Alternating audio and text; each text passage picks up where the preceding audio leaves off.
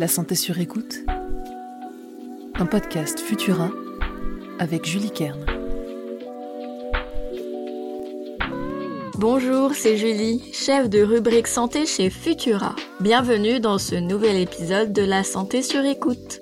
La course à pied est un sport simple et abordable pour la plupart d'entre nous. On enfile une paire de baskets et on est prêt. Enfin, pas tout le monde. Pour les femmes, il y a un autre équipement indispensable, la brassière de sport. En effet, 72% des femmes disent avoir eu des douleurs à la poitrine en pratiquant la course à pied. Choisir la bonne brassière permet de réduire ces douleurs, mais aussi d'augmenter ses capacités sportives. Et ce sont des scientifiques qui le disent, on en parle dans la santé sur écoute.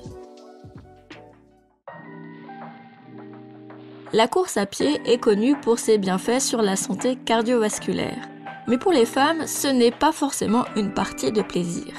En effet, à chaque impact, les seins bougent dans 8 directions différentes, ce qui peut engendrer des douleurs et donc dissuader certaines femmes de pratiquer le footing ou d'autres sports à impact. Heureusement, les brassières de sport existent, mais faut-il encore bien la choisir? Support léger ou intense, avec armature ou non, bretelles croisées ou droites, les possibilités sont quasi infinies. À l'université de Memphis, aux États-Unis, des chercheurs ont étudié l'effet biomécanique des brassières de sport sur les performances de course. 12 joggeuses amatrices âgées de 18 à 35 ans et ayant une taille de soutien-gorge comprise entre le bonnet B et le bonnet D, ont passé des tests en portant une brassière qui soutient modérément la poitrine et une autre avec un soutien plus important.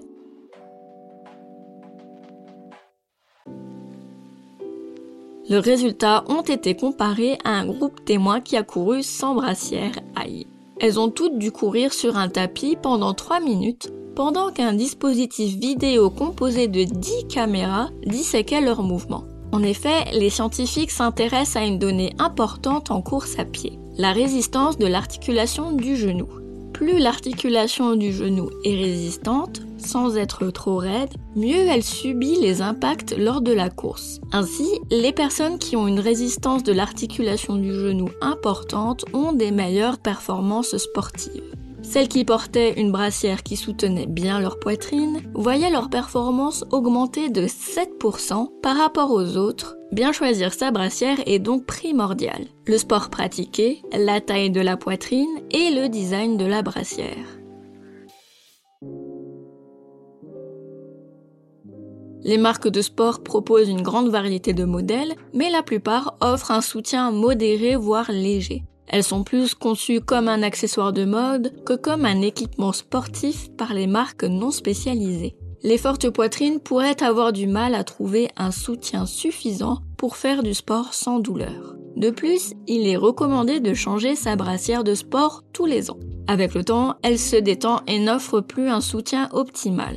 Le meilleur moyen de choisir une bonne brassière est déjà d'être sûr de sa taille en mesurant son tour de poitrine et de buste avec un mètre de couturier. Évidemment, on essaye avant d'acheter et un petit conseil bonus en plus, sautez plusieurs fois sur place avec la brassière. Votre poitrine doit bouger le moins possible tout en restant confortable. Si vous trouvez une brassière qui coche toutes ces cases, alors vous êtes tombé sur la perle rare.